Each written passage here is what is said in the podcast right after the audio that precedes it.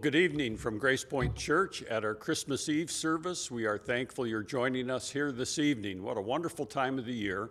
Wonderful time to think of the blessings that God has given to us. A wonderful time to remember the Lord Jesus Christ in his first advent.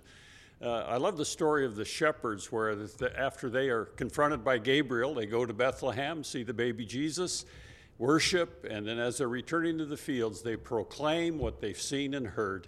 And, uh, you know, for believers in the Lord Jesus Christ, that is a simple uh, statement of what we are to be about, to proclaim what we've seen and heard.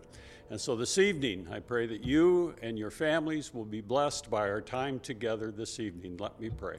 Heavenly Father, thank you for this evening. Thank you for this Christmas Eve. Thank you for those who have gathered to participate with us in this event. We thank you for blessing us with one another. We thank you for the technology to be able to share with one another. And we thank you for this evening and those who are participating. In Jesus' powerful name I pray, Amen and Amen. Well, Gary and Don, uh, I would like to, on behalf of Grace Point Church, present you with a cash gift. This is a, a great tradition that we have here at Grace Point. Uh, and it is with great joy that we are able to uh, present you with a gift just as an expression of our love and our appreciation for you both. And uh, God bless you very much. Amen. Well, thank you, Dave. We appreciate uh, your honoring us this way. And thank you, Grace Point Church, for a gift and for thinking of us during this holiday season. Uh, you know, December 1 marked the beginning of our 23rd year here at Grace Point in Ephrata, and we're very thankful for you and thank you for blessing us so richly over the years, and we thank you for that.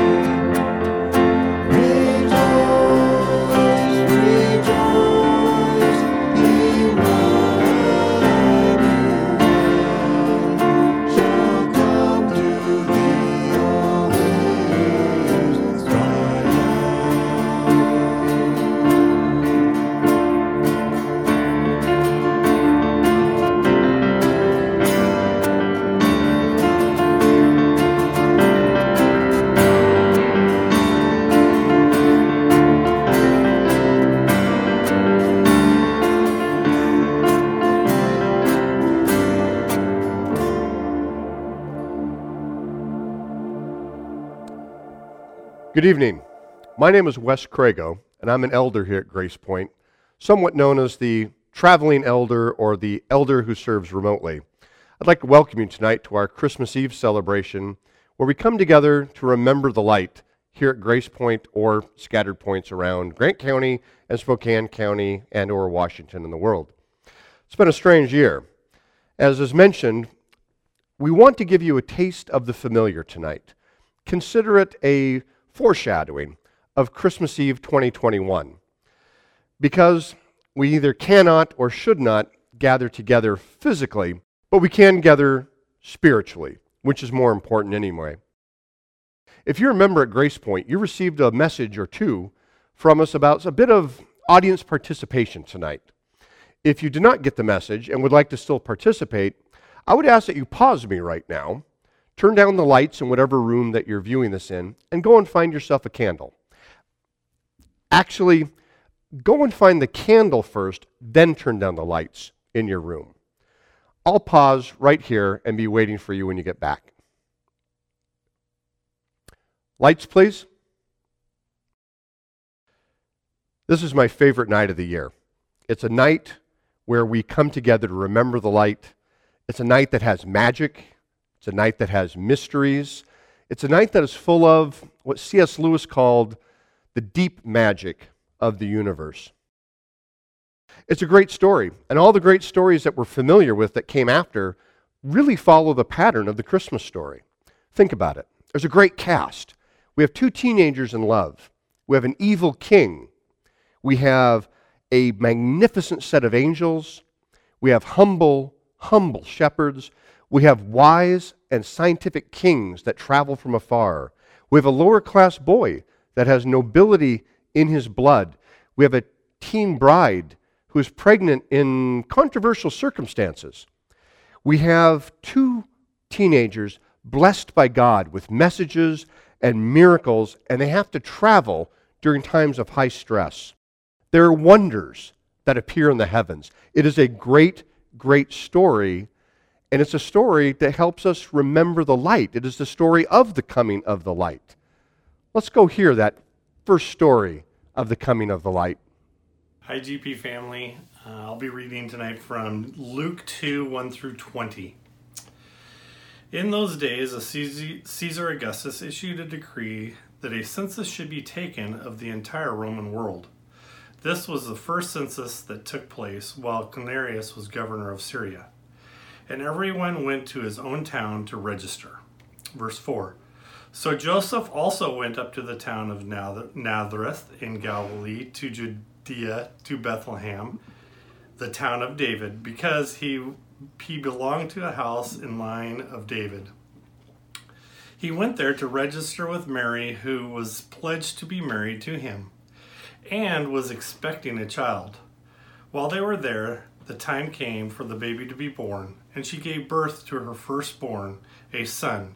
She wrapped him in cloth and placed him in a manger because there was no room for them in the inn. Verse 8 And there was a shepherds living out in the fields nearby, keeping watch over their flocks by at night. An angel of the Lord appeared to them, and the glory of the Lord shone upon them, and they were terrified. But the angel said to them, Do not be afraid. I bring you good news of great joy that there will be for all the people. Today in the town of David, a Savior has been born to you. He is Christ, the Lord. Verse 12 This will be a sign to you. You will find a baby wrapped in cloth and laying in a manger. Suddenly, a great company of heavenly hosts appeared with the angel, praising God and saying, Glory to God in the highest, and on earth peace to men on whom he is, his favor rests. Verse 15. When the angels had left them and gone into heaven, the shepherds said to one another, Let's go to Bethlehem and see this thing that has happened, which the Lord has told us about. Verse 16. So they hurried off and found Mary and Joseph and a baby, and who was laying in the manger. When they had seen him, they spread the word concerning uh, what what had been told to them about this child. And all who had heard it were amazed and at what the shepherds had said to them. But Mary treasured up all the things and she pondered them in her heart. And the shepherds returned, glorifying and praising God for all the things they had heard and seen, which were just as they had been told. Gary dug into this passage a couple weeks back, and if you haven't listened to it, I strongly suggest that you go back and do that. Not now, but later. It's a great passage, and it's a great story. And it's interesting. As a former historian, I like to study the celebration of Christmas, and Christmas doesn't seem like it to us, but is a very recent, very modern phenomena to celebrate. It's really only in the last two to three hundred years where we celebrated Christmas in the church. For the first 1800 years or so, Christmas was treated a lot like we treat Pentecost today. An important thing that happened, worth teaching on, but not necessarily something that we would celebrate. There was work done by the Emperor Constantine to move the remembrance of Jesus Christ's arrival, the Advent, to the time of the winter solstice. It wasn't widely followed, and even then, when it was, it was really only in Northern Europe. So, what we have is Christmas as a celebration, a large event in the church, is both recent and very geographically isolated to Northern Europe. that being said, in modern times, we have had some pretty great Christmas Eves. In 1540, Martin Luther, German priest, got the great idea of putting candles on an evergreen tree, creating the first Christmas tree. On the 24th of December, 1758, a wondrous new light appeared in the heavens. It was recorded and calculated, and we now call it Halley's Comet. In the Christmas Eve of 1776, Generals Washington and Knox crossed the Delaware River in an amazing, daring midnight raid. 1818, Christmas Eve, big Christmas Eve for music lovers. Two great things happened. Handel's Messiah, normally an Easter piece of music, was performed for the first time on Christmas Eve in Dublin. And in Oberndorf, Germany, late on Christmas Eve, a gentleman by the name of Franz Gruber penned the very first modern Christmas carol, set to candles, Silent Night. I'm sure you've heard in 1914 the story of the Christmas truce, where German and British soldiers self initiated a truce to exchange cards, presents, and play a little soccer. On Christmas Eve 1941, the Prime Minister of England, Winston Churchill, came all the way to America and went to church on Christmas Eve with the American President Franklin Delano Roosevelt and sang about the coming of the light. Personal favorite for me, 1968. Astronauts on the crew of Apollo 8 read from the book of Genesis while orbiting the moon on Christmas Eve. Let there be light indeed. What will be said about Christmas 2020, I wonder? Here we are in the middle of a pandemic, in the middle of societal divisions, coming together to remember the light. I can think of three really good reasons why we should remember the light. And for the first, I'm going to turn again to Scripture. 2 Corinthians 4 6 quotes God Light shall shine out of darkness. Now, light is a great symbol in the Bible, a powerful symbol. Light is used both as symbol, as metaphor, as simile, as a physical thing. Light is used as a saving knowledge of Christ. Our salvation, our justification is referred to as light. Light can be a physical sign of the surpassing glory of God as a creation of all things, when Jesus Christ and God, God spoke the universe into existence with let there be light. Light is used for freedom, for happiness, as truth, for goodness, for the presence of God with us, for the attention of God on us. Light is used for revelation or for revealing things, for the good news or the gospel as our reputation shining before us, and, pertinent to tonight in particular, light is used as a symbol for Christ himself, as a name of Christ. Light is literally and symbolically the Christmas story. Christ is the light, come into a darkened world to give us his light, for us to remember and for us to pass on. A second reason to remember the light is that it stands in contrast to darkness. Now, we may be too civilized to perceive it, but darkness is associated with death, and darkness is associated with winter. Think of it. Every December, the sun grows dark. There is literally less light in December than other months. As the sun grows dark, crops begin to die. Animals that we would normally use for feed or to hunt migrate or become scarce. Illnesses spread in the cold, and storms, violent storms, come in the winter. So, for all of human history, really from the fall in the Garden of Eden until today, winter and the coming of darkness represents death. Therefore, in a dark, dark season, it is all the more important to remember the light. Finally, light is life. God provides the cure to darkness, the answer, the vaccine, if you will, for darkness and death. Light personified in the perfect form of a perfect human baby. Light in the form of a child that would grow into fully God, fully man human, a sinless man who could take on all of our sins, my sins, your sins, and pay the penalty for those and save everyone. Save everyone from death. Not just the good people, not just the Jewish people, not just the people who look like us, but everyone, if they believe, can be saved from death through Jesus Christ. If you have a candle, why don't you grab it right now? And let's talk about why light and lights are associated with Christmas.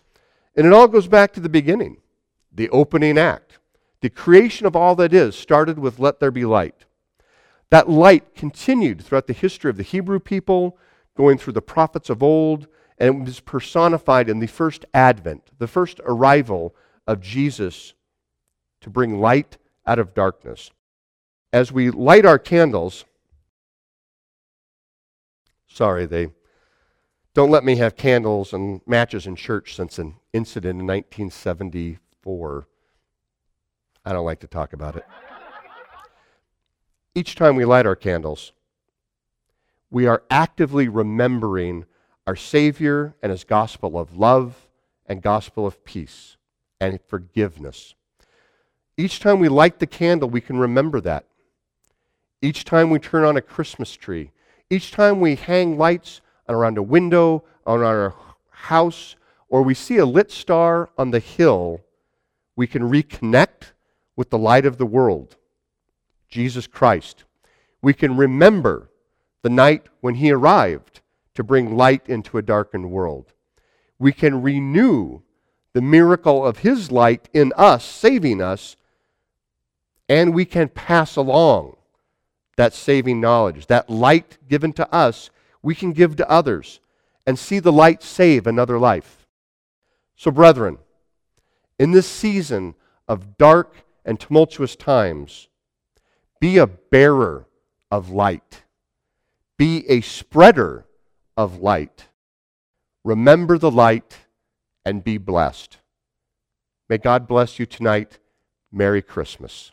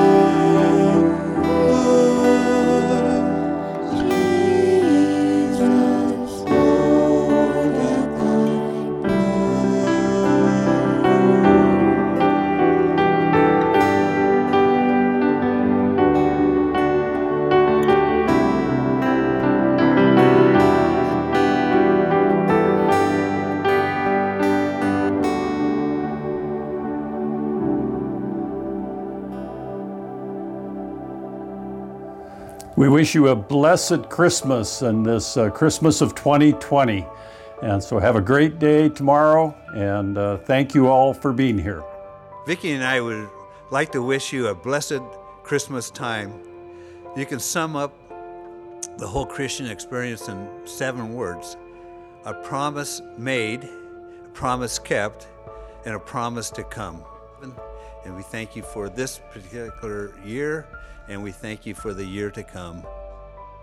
Debbie and I are praying that you'll have a wonderful Christmas and that the Lord's richest blessings will be on you in the coming year.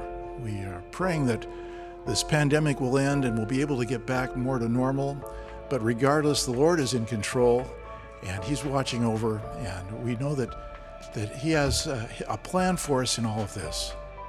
Sharon and, and I would like to uh, wish you a very wonderful Christmas. Uh, may you just be filled with joy as you uh, and we all consider the incarnation, the, the fact that our very God became a man so that he could deliver us from our sins.